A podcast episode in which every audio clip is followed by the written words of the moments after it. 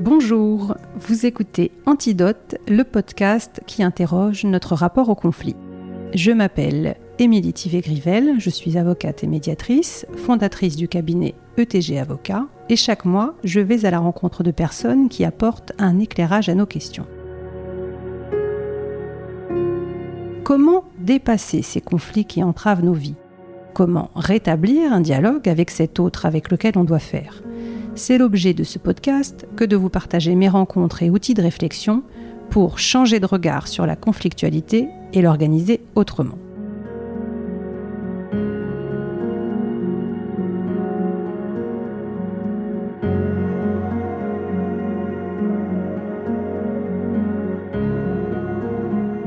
Aujourd'hui, je reçois Sylvie Adigès. Bonjour Sylvie. Bonjour Émilie. Je te présente en quelques lignes pour ceux qui ne te connaissent pas. Après une carrière d'avocate exercée pendant 18 ans au barreau de Paris, tu es devenue médiatrice depuis 1995, si je ne me trompe pas, et formatrice en négociation raisonnée, gestion des conflits et en médiation au sein de différentes écoles et centres de médiation comme le CMAP, le CNAM et l'IEAM.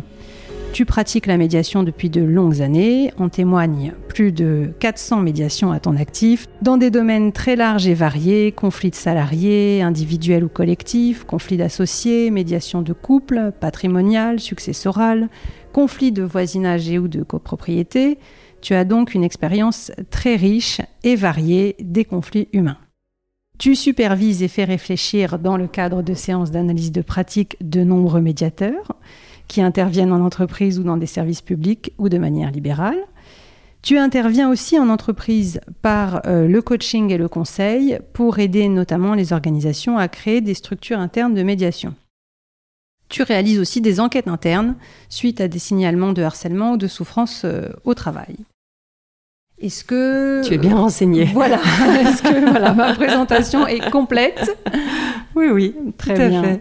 Alors, ma première question euh, sera de te demander comment tu es venue à la médiation et est-ce que tu te souviens ce qui t'a fait basculer d'une position de conseil à celle de tiers? Alors, je me souviens très bien de la manière dont je suis venue à la médiation parce que c'est un moment euh, clé de ma vie. J'étais avocat en droit des affaires dans un grand cabinet d'affaires et un client vient un jour en me disant euh, Maître, euh, c'est ennuyeux, je me suis battu avec mon voisin d'immeuble, nous sommes convoqués en médiation pénale, sortez-moi de là. Je, je, je, ne faisais pas de droit pénal et je n'avais jamais entendu le mot de médiation de ma vie. Mais je ne l'ai pas dit, bien entendu, parce qu'on ne le dit pas quand on est avocat, qu'on ne sait pas faire. Et je lui ai dit pas de problème. Et je suis allée, euh, la première chose à faire, c'était d'aller voir le dossier. Et c'était au fin fond du tribunal de police de la rue Ferrus où j'avais jamais mis les pieds. Je cherche le bureau 403 ou quelque chose comme ça. J'arrive dans un bureau, euh, tu sais, ces bureaux où on a entassé plein de vieux bureaux, enfin. Et là, il y a deux, deux personnes, euh, je dis toujours en riant, hein, que je trouve âgées à l'époque, mais sans doute. et j'avais mis ma robe d'avocat et j'étais comme ça un peu très cette hauteur qu'on prend parfois pour, défendre ses clients. Et je dis, euh, je veux voir le dossier de monsieur Intel. Et ils me disent, oh là là, euh, vous pouvez, bien sûr, mais ça va pas être comme ça que ça va se passer, la médiation. Et ils me tendent un petit texte qui s'appelle La médiation, un nouveau lien social, qui était un texte euh, que j'ai toujours, évidemment, qui est un texte qui a été écrit par le CMFM Centre de médiation et de formation à la médiation, euh, et donc euh, la médiation de Jacqueline Morino à l'époque. Et j'ai lu ce texte et je me suis dit, oh ben, ça m'intéresse cette manière de, gérer les conflits, parce que moi j'étais une avocate contentieuse, hein, plaidante, euh, voilà. Et je suis allée un week-end me former à la médiation. Et l'aventure a commencé. Et tu as donc commencé par la médiation au CMFM alors? Tout à fait. Avec Jacqueline Morino? Avec Jacqueline Morino. Très bien. Très bien. Donc, excellente base, on peut le dire. Voilà. voilà. qui commence par l'essentiel, c'est-à-dire soi.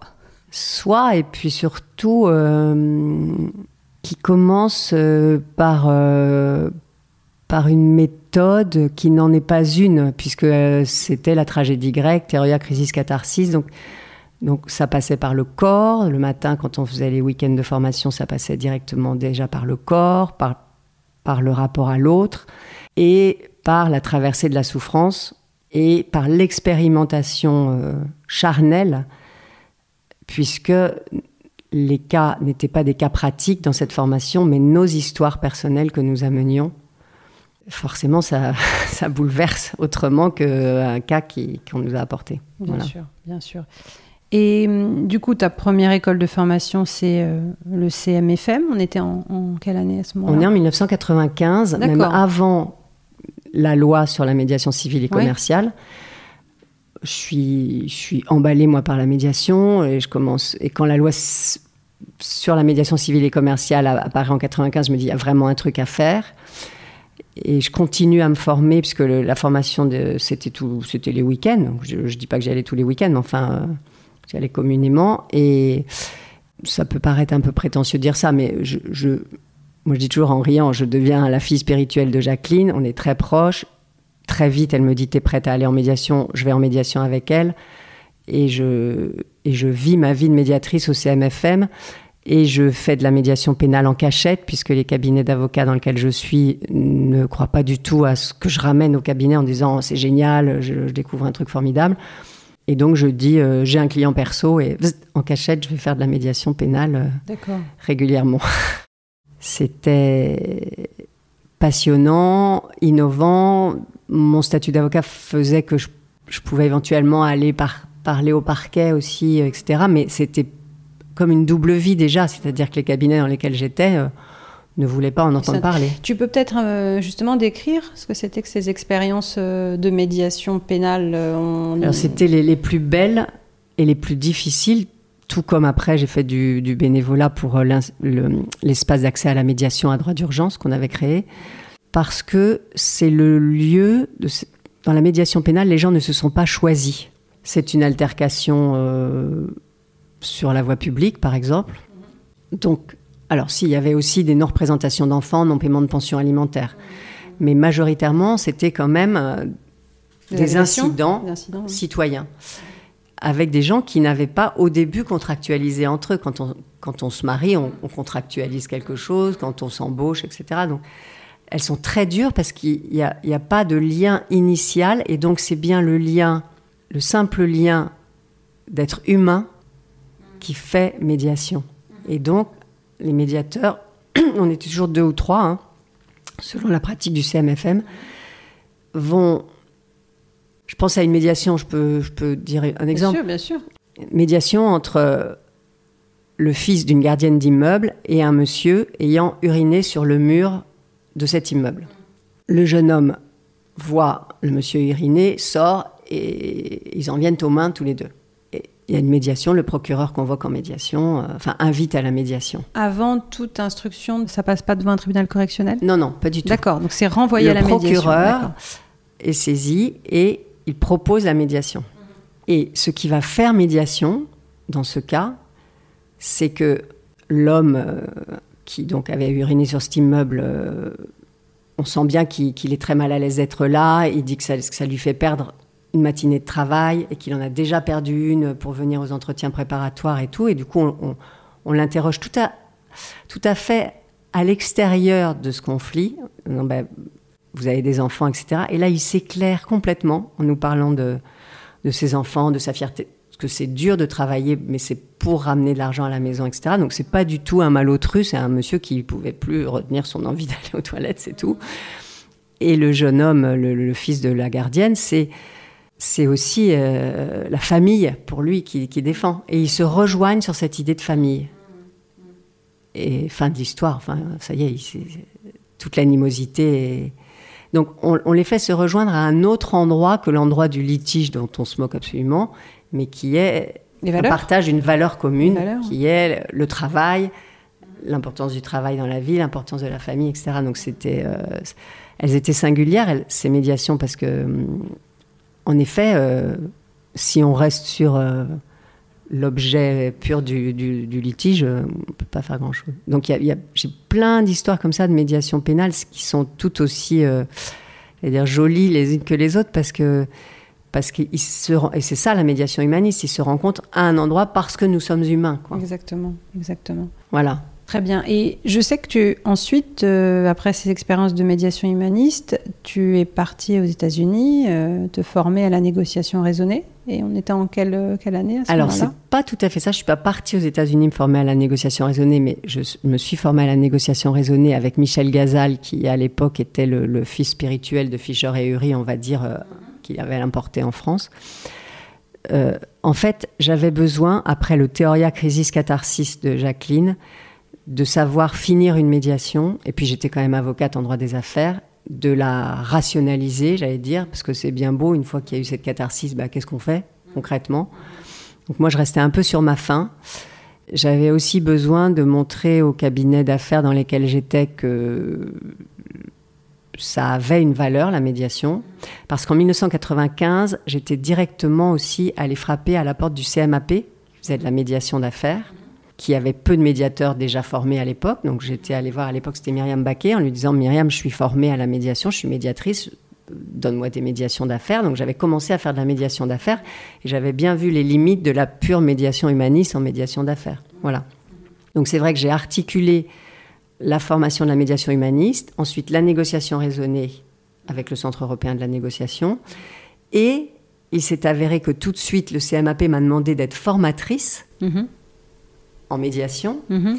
puisque je savais être formatrice via le CMFM, et que j'ai commencé à co-former avec Jacques Salzer au CMAP, et que tous les deux, euh, nous étions des joyeux lurons, euh, et que lui formait déjà à la manière de Fiutac avec la roue, et que moi j'apportais la vision humaniste du CMFM.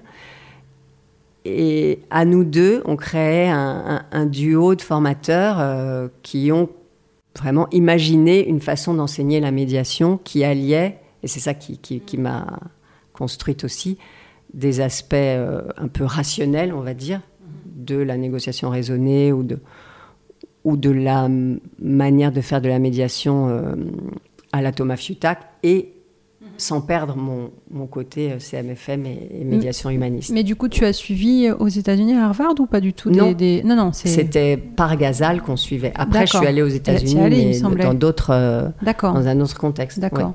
Est-ce que tu, tu, gardes euh, justement de ces découvertes le sentiment qu'ils étaient, en, qu'ils étaient en avance à ce niveau-là, enfin outre-Atlantique, en matière de médiation? Parce que c'est vrai que pas forcément à l'époque en 95 et dans les années 2000, pas, pas forcément, non. D'accord. Il y a comme en France, des, gens qui ont cet appétit-là et puis, mhm. euh, puis d'autres moins. Mais la négociation raisonnée, c'est quand même beaucoup d'avocats qui l'ont construit. Oui. Euh, d'anciens avocats qui avaient fait ce constat que tout à fait. Tout à fait. Bah, le conflit, ça allait bien, mais que c'était pas forcément satisfaisant. Bah, tout un courant comme ça qui, veut faire autrement que mm. la conflictualité pure et dure et le rapport de force classique. Mm, mm. Et du coup, tu m'as parlé aussi de Gary Friedman, de, de, son ouvrage En soi vers l'autre, que je suis en train de lire, qui est effectivement hyper intéressant. Euh, et je trouve qu'il rejoint quand même beaucoup euh, l'approche de Jacqueline finalement sur l'introspection, l'importance de... Bah oui, ce qu'ils ont en commun, c'est la réflexivité et c'est l'écoute de soi et ne pas se mentir que nous ne sommes pas neutres et que nous avons des jugements et que nous avons des avis et de les écouter au sens de se faire confiance sur le fait qu'ils font écho chez l'une des personnes qui est dans la médiation, un peu comme euh, la résonance chez Moni El-Kaïm. Et donc, et puis, ce que j'aime euh, particulièrement chez Gary, c'est que ça passe par le corps et ça passe par l'accueil de nos propres émotions pour en faire quelque chose au service des personnes qui sont en médiation. Et pas du tout euh, je suis neutre, indépendant et impartial, ce qui est un, leurre total.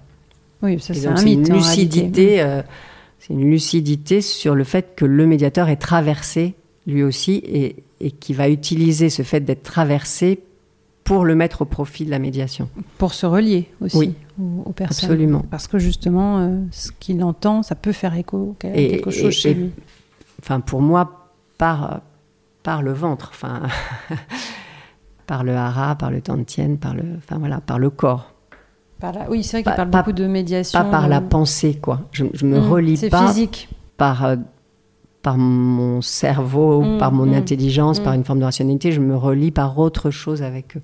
Par la présence aussi. Par la présence, par le travail qu'il propose là-dessus par la respiration, par euh, une sensibilité, euh, mais ça, demande euh, une lucidité sur soi-même.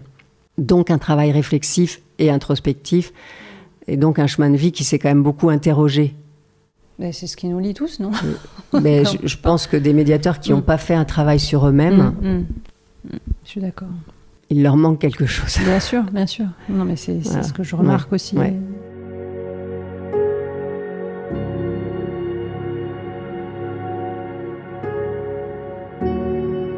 Alors justement, cette posture de tiers, toi tu as fait le choix d'une posture de tiers et donc de laisser celle d'avocate, celle oui. qui prend parti. Est-ce que tu penses qu'on peut raisonnablement faire coexister les deux sans se perdre? Alors, je développe un peu mon propos. Euh, c'est-à-dire que moi, j'ai l'impression que plus je vais vers la médiation, plus on travaille à une forme d'authenticité, de vulnérabilité qu'on va cultiver d'un côté. Et forcément, on est encore euh, dans le monde des avocats, on a cette obligation de savoir, de montrer qu'on sait, d'être quand même dans voilà, c'est moi le plus fort. On fait face à des jugements permanents. Et euh, voilà, ça, se heurte quand même régulièrement. Donc, euh, toi, tu as fait ce choix de bascule à, un moment, enfin, il y a mmh. quand même quelques mmh. années. Depuis, quand même, le contexte a changé. Il y a quand même un engouement aujourd'hui pour les modes amiables, de plus mmh. en plus d'avocats qui se forment, qui vont vers la médiation. C'est euh, clairement un axe. Hein. On, est, on est de développement. On est nombreux à faire ce choix-là. donc, est-ce que tu penses qu'aujourd'hui le terrain est plus favorable pour alterner successivement ces deux casquettes ou est-ce que fondamentalement, euh, il faudrait faire un choix? Si tu peux me répondre, ça m'aidera peut-être. C'est une vaste question. Mm. Euh, moi, je ne pouvais plus euh, faire les deux parce que la manière dont j'étais avocate et la manière dont il était nécessaire d'être avocate à l'époque était une, une, une, manière de plaider relativement hautaine, agressive, dans un rapport de force, comme tu le dis, les modes amiables n'étaient pas du tout communs, etc. Moi, je me suis fait omettre en 2006. C'est-à-dire que de 1995 à 2006, je, jongle avec les deux. C'est-à-dire que je, suis avocate à mi-temps, puis médiatrice, puis euh, pour des histoires personnelles, de nouveau avocate à plein temps. Mais voilà, pendant dix ans, je cherche comment arrêter le métier d'avocat. Mmh mmh J'y arrive enfin, j'ai arrêté en 2005 en fait, mais bon, je me fais omettre, je prends la décision de me faire omettre en 2006. Moi, je pouvais être pour mes clients, mais je pouvais plus être contre l'autre. C'est-à-dire que moi, la médiation m'a tellement modelé que je ne pouvais plus ne pas penser que l'autre, de son point de vue, a raison de faire ce qu'il a fait ou a fait du mieux qu'il pouvait, sauf une frange infime de la population qui sont pathologiques euh, dans la conflictualité, mais sinon majoritairement. Et donc mes clients commençaient à me dire, mais vous, vous êtes pour qui? Mmh, Et je disais, bah, je, suis, je suis pour tout le monde, enfin, je suis pour que vous sortiez de cette situation. Ma, mes cinq dernières années, j'avais complètement changé ma façon d'être avocate. C'est-à-dire que je plaidais en disant, par exemple, au Conseil des prud'hommes de Bobignières que j'étais pour l'employeur, euh, mon confrère a raison. Donc les conseillers prud'hommes me regardaient en me disant, ça m'arrive aussi. Et eh ben, il a raison sur ça, ça, ça, ça. Et en effet, euh, on peut partager cette vision-là. Pour autant, pour telle vision, voilà. Et je veux bien que vous me condamniez pour irrégularité de procédure à un mois, par exemple, parce que ça, oui, on a été maladroit, mais le reste, non. Enfin, donc je plaidais euh, proprement. C'est ça qui m'a permis de tenir euh, les cinq dernières années. Mais aussi, dès que j'avais un client qui arrivait, un nouveau client, je lui disais, je vous prends comme médiatrice. Ceci vaut entretien préparatoire. Et j'avais ma liste d'avocats et j'envoyais les, gens vers des avocats, enfin, vers d'autres avocats. Voilà. Et puis j'avais plus être envie d'être j'avais plus envie d'être une avocate euh, que j'appelle euh, teigneuse, quoi. Mmh, et ça, pour moi, c'était schizophrénique. Et ce que je trouve aujourd'hui dans ta question, c'est qu'il y a encore des avocats qui, pourquoi pas rester avocat et, et médiateur, mais alors, quid aux yeux d'un magistrat qui te voit plaider à 9h le matin comme une teigne et qui va t'envoyer en chambre sociale, par exemple, comme médiatrice. Et il y en a encore. Oui, bien sûr, bien sûr. Et pour moi, ça, c'est pas possible mm. parce que ça nuit à l'image de la médiation. Évidemment. Les gens font ce qu'ils veulent, mais. non, un peu donc plus. ça fait 28 ans que je me bats pour que la médiation mm. euh, puisse euh, intervenir dans plein de champs. Et je trouve que ces personnes-là nuisent parce que ensuite, quand on les a, on dit ah bah dis donc, euh, celle-ci elle est médiatrice. Tu je parles, beaucoup de femmes alors que euh, elle s'est comportée vraiment. Bien sûr. Parce que pour moi, la médiation, c'est pas, c'est un état d'être, c'est une quête d'une manière d'être dans la vie. Si c'est la quête de, l'avocat qui devient médiateur, alors forcément, il va devoir changer sa pratique parce qu'il va, il va plus être. Euh, ou alors, enfin, les normes actuelles de plaidoirie vont peut-être changer, c'est-à-dire qu'on n'a peut-être plus besoin d'être agressif, d'être dans un rapport de force avec l'autre. C'est plutôt ça ma réponse, tu vois. Ça, et, on passe, effectivement. Et je dis toujours, si j'étais encore avocate aujourd'hui, avec tous les modes amiables et le développement, etc., est-ce que je me serais fait omettre? Je pense que oui, quand même. Mais peut-être pour une autre raison, parce que je pense que la justice euh, n'est pas juste, que le droit, c'est pas juste, et que la valeur de justice, c'est une valeur qu'on qu'on a dès qu'on est un tout petit enfant de, comprendre le juste et l'injuste, quoi. Et que le droit français, obligeant les magistrats à statuer ultra petita, ne, ne permet pas l'équité et que la médiation permet davantage l'équité. Donc peut-être que je qu'encore aujourd'hui je me ferais omettre à cause de cette frustration du droit. Oui, je comprends. Par exemple. Hein. Mais c'était surtout moi pour, euh, pour me sentir euh, ancrée, cohérente, alignée euh, que, je, ne pouvais plus, quoi. Et il m'en a coûté. et ça a été difficile de quitter la profession. Parce qu'on on passe devant une tribune qui te demande pourquoi tu veux te faire remettre, quoi. Mm-hmm. Mm-hmm. Alors c'était un pied de nez, c'était, j'aurais pu rester et ne plus exercer la profession d'avocat. Mais d'abord c'était un pied de nez pour m'obliger à ne plus avoir le choix D'accord. Donc c'était un peu un challenge personnel. C'était aussi financièrement que je voulais plus payer les cotisations à la CNBF et que puisque je voulais plus être avocat, enfin que ça n'avait voilà. Mais c'était plus ce côté, je j'aurais j'aurais plus le choix quoi. Oui. Si je dis que je veux le faire, alors je le fais.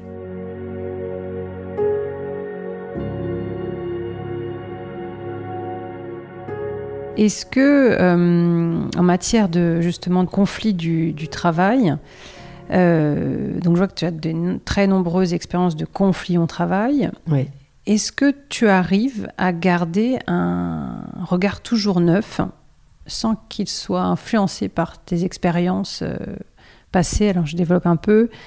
Moi, j'ai l'impression, parce que, j'entends souvent des histoires qui se répètent, hein, de mmh. souffrance au mmh. travail, mmh. des gens qu'on laisse dans des placards, des, des personnes qui sont pas compétentes, qui sont en situation de, responsabilité, euh, qui, ont un management euh, hyper toxique, euh, qui, ne devrait même pas s'appeler management en fait, hein, c'est du non-management. Mais est-ce qu'il n'y a pas quelque chose justement à, d'usant un peu, où, tu arrives quand même à, porter un regard frais, sans être un peu désespéré par les organisations collectives de travail? Mais tu me fais rire parce que déjà, là, tu as, déjà un regard jugeant. Tu vois, le management toxique, l'homme ou la femme qui pratique ce management-là, à ses yeux, il a des bonnes raisons de le faire ou pas trop le choix, même si, bon, il pourrait démissionner ou etc. Donc, moi, je ne vais pas approcher ça comme ça. Bon, parce que c'est vrai que chez Interstice, on, travaille exclusivement en médiation du travail, quasiment. Enfin, pas que, mais c'est quand même notre cœur de, d'intervention et que je suis formée en psychopathologie du travail. Donc, c'est vrai que je repère vite quand je deviens consultante, c'est-à-dire quand j'ai une analyse intellectuelle de la situation et que l'entreprise devrait faire comme ci, comme ça. Et ça, je l'ai vite évacué. Enfin, c'était dans les premières fois après mon, diplôme de psychopathologie du travail où je n'avais pas digéré cette matière. Et maintenant, non. Vraiment, j'ai un regard non jugeant sur les personnes que j'ai en médiation. Mhm. En revanche, vis-à-vis de mon mandant, je vais dire aux personnes que j'ai en médiation, que ce soit interpersonnelle ou collective, il y a quelque chose de l'organisation du travail qui crée votre conflictualité et il y a quelque chose de la relation qui crée votre conflictualité.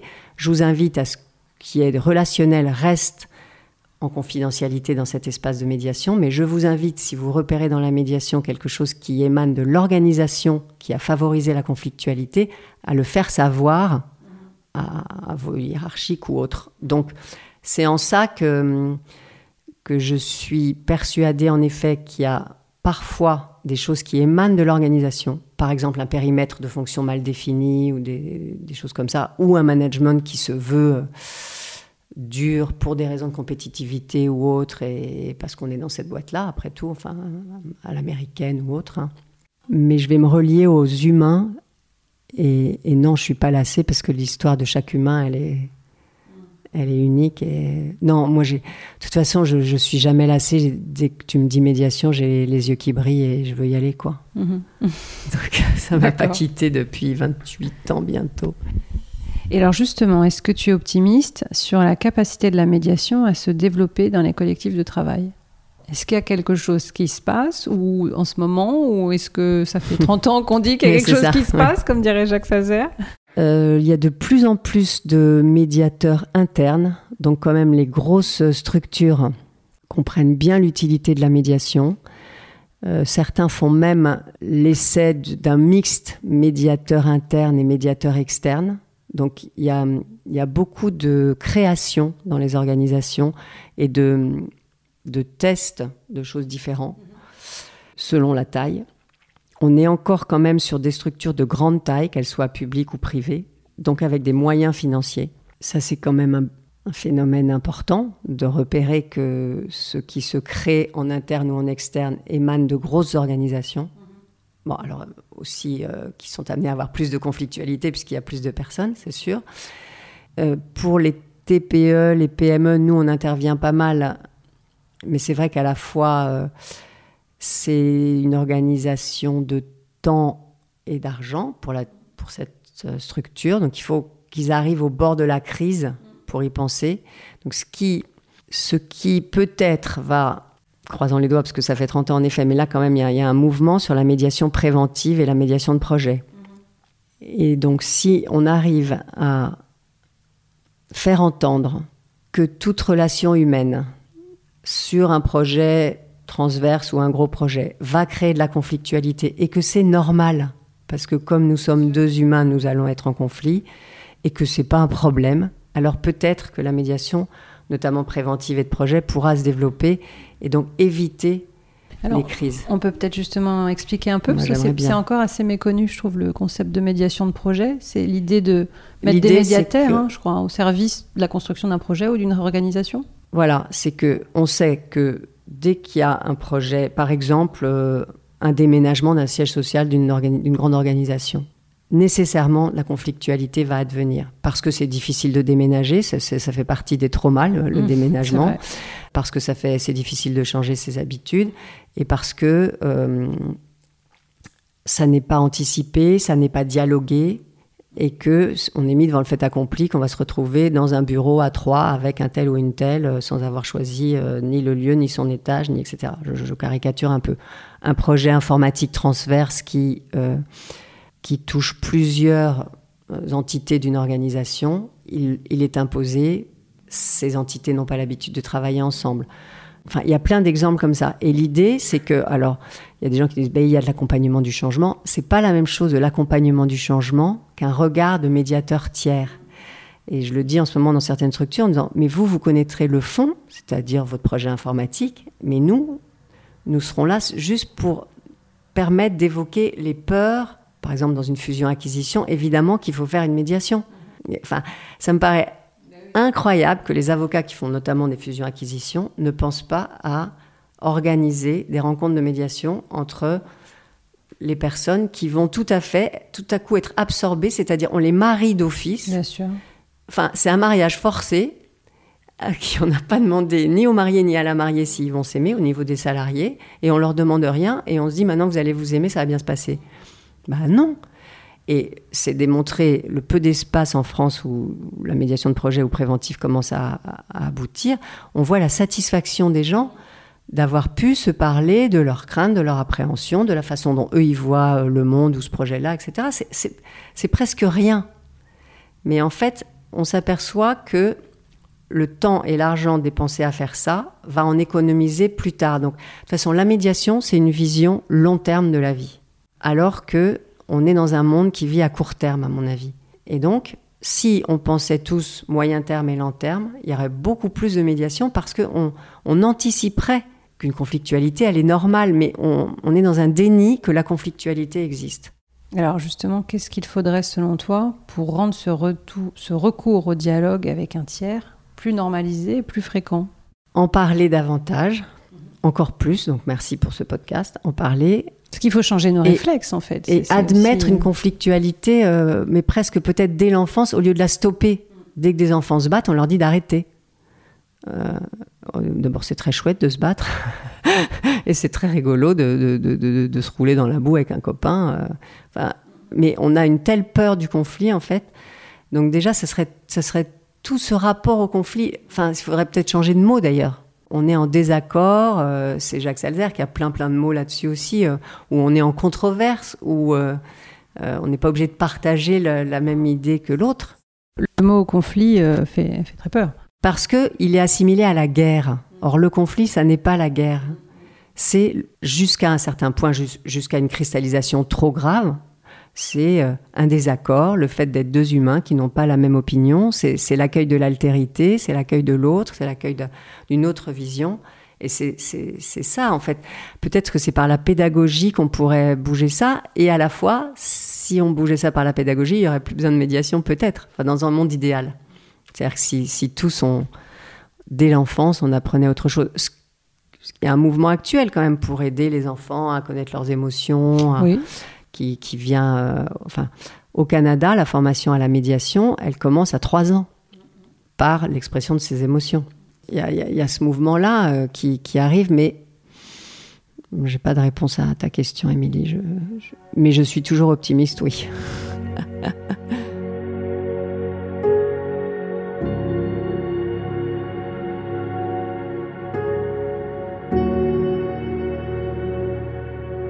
Est-ce que euh, toi, tu l'as interrogé ton rapport au conflit?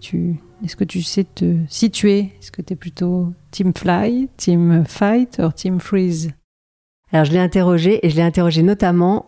Un jour, été une révélation euh, dans une formation de Gary Friedman, justement, d'une journée seulement euh, à Paris. Je me souviens, on était en 2000. je sais plus.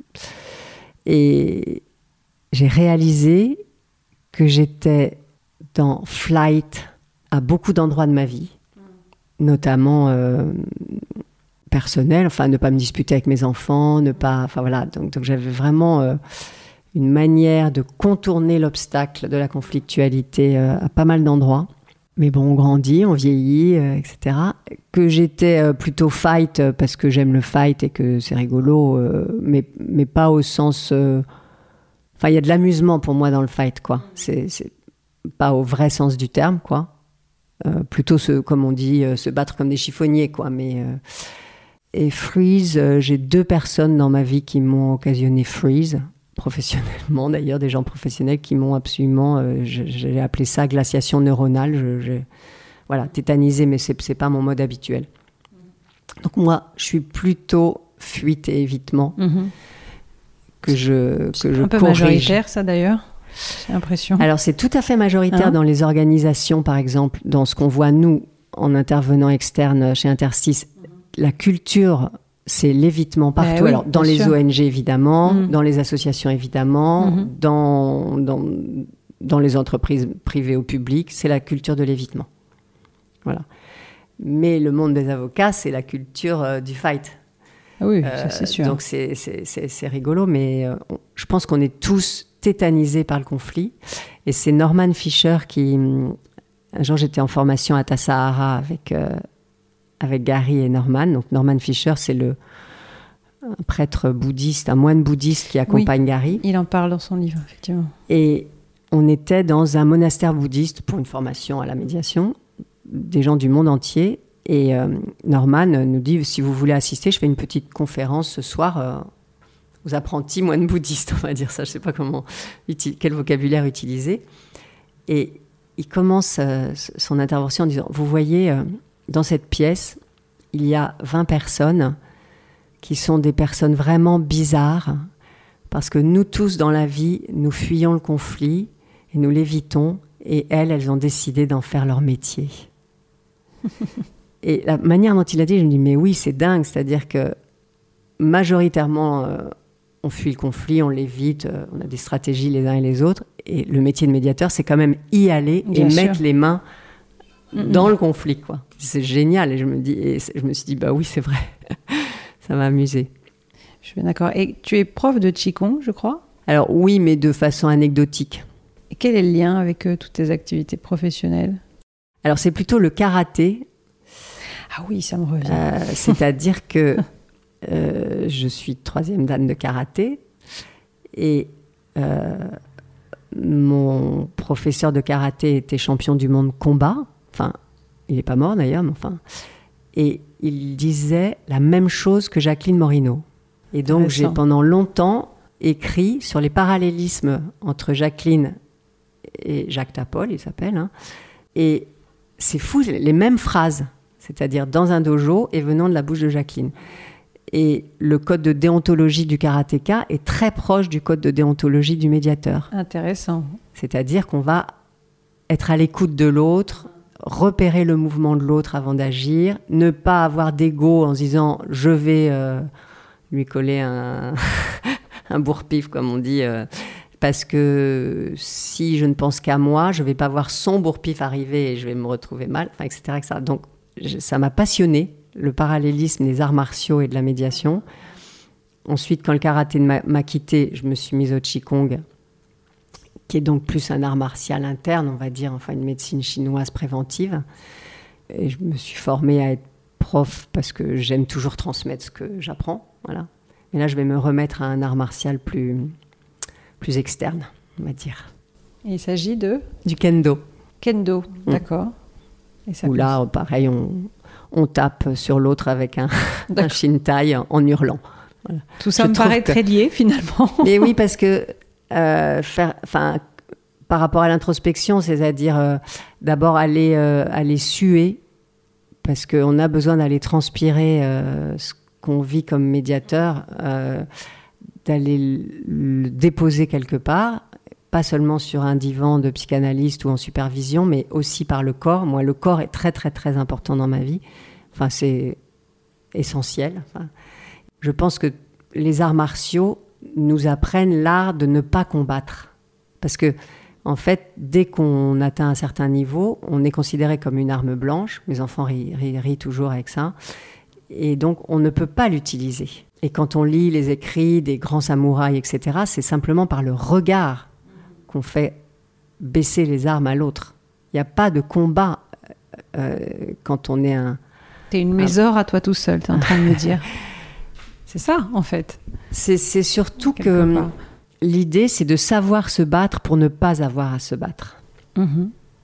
Et donc d'être tellement là, présent, concentré, que simplement ta présence désamorce le combat, en mm, fait. Mm. Quoi. Et c'est ce que j'entends de, beaucoup de médiateurs. Hein. C'est une énergie, une présence. Il y a beaucoup de choses qui déjà se passent du fait de la présence euh, du médiateur. Il y a effectivement. Il y a vraiment un lien. Il y a, vraiment un mhm. lien entre ce. Parce que tu, tu parlais tout à l'heure au début, là, ça m'intéresse vraiment les deux thématiques force et vulnérabilité. Et j'ai fait justement un stage avec Gary il y a longtemps pour travailler sur power. Et power, c'est pas le pouvoir, c'est la puissance. Mhm. une ampoule, elle a un, power. et découvrir qu'on est puissant et vulnérable, c'est pas la même chose que mhm. d'être fort. Et je trouve ça vraiment intéressant, cette différence il y, a une, dans l'activité du langage qu'il y a à faire. Il y a une puissance de la, la, simplicité, de la vulnérabilité. Mais bien sûr. Je pense à ça parce que donc euh, Jacqueline Morino euh, nous a quittés euh, mi-juillet et je me suis rendue à, à ses obsèques. Et il y a eu des, pas mal de témoignages de gens qui l'ont côtoyée et je me souviens de ce qu'a dit Diane son nom m'échappe, mais ça va me revenir, tu vois qui c'est, qui a beaucoup travaillé avec elle et qui racontait des, des, des, rencontres de médiation où euh, Jacqueline, euh, qui n'était pas très grande, euh, petite dame très simple, arrivait vraiment sans aucune prétention, voilà, notamment lorsqu'ils avaient mis en place des médiations humanistes au sein de l'éducation nationale et ça avait été très critiqué, on les avait même pris pour, pour des gourous. Hein, et d'un seul coup, voilà, par sa simplicité, son ancrage, sa présence, il se passait quelque chose d'extrêmement mm. puissant. Euh, sans doute parce que voilà, de toutes ces années de travail intérieur, elle raconte d'ailleurs qu'elle a fait beaucoup de zen, etc. Elle, a réussi à, être extrêmement ancrée, et très très présente. Et c'était vraiment quelqu'un de, très très modeste, très très humble, hein, on peut le dire, et qui provoquait quand même, euh, voilà, un effet euh, assez entraînant. Ce que je retiens dans ce que tu dis, c'est que oui, on a à incarner ce qu'on dit être comme médiateur, d'où la question précédente sur la schizophrénie d'être avocat ou pas. Et aussi, on a énergétiquement un pouvoir. Mm. Euh, enfin, ça paraît toujours un mm. peu bizarre de dire comme ça. enfin, je suis d'accord. Et je, souvent, les gens, enfin, pas se moquent de moi, mais quand j'explique que, dès la veille, je me, je me prépare physiquement à une médiation. Alors, ça consiste en quoi ta préparation Parce que j'ai un petit texte là-dessus. Bah, c'est, bah, je, je, mange des sucres lents, euh, j'ai mes 8 heures de sommeil, euh, je n'absorbe pas d'alcool euh, bien sûr. du tout, enfin, mais même pas un verre de vin. Je, je, dors bien. Le matin, je médite, je fais un peu de qigong. j'ai du chocolat noir dans mon sac parce que ça sert à tout le monde. Enfin, il y a une vraie préparation physique psychique et émotionnelle avant, euh, avant une médiation. Mm. Je me mets en état mm. d'être médiatrice. Mm, Mais c'est ça qui est important, je crois, de comprendre aussi que c'est que c'est un état, en fait. C'est un état. C'est un effort, un état, et qu'on n'est pas toujours médiatrice 100% de son temps. Parce que c'est la remarque critique.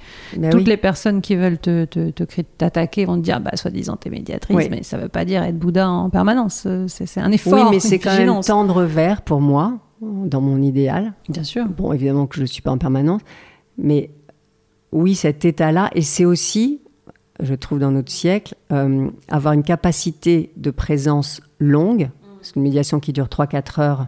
Mmh. c'est vrai que c'est physique ça.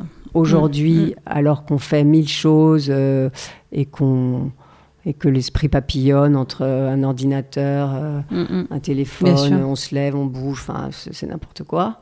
Et la capacité de concentration qui était celle des avocats quand moi j'ai commencé à être avocat, on restait dans une bibliothèque pendant une après-midi à chercher l'arrêt dans la Gazette du Palais.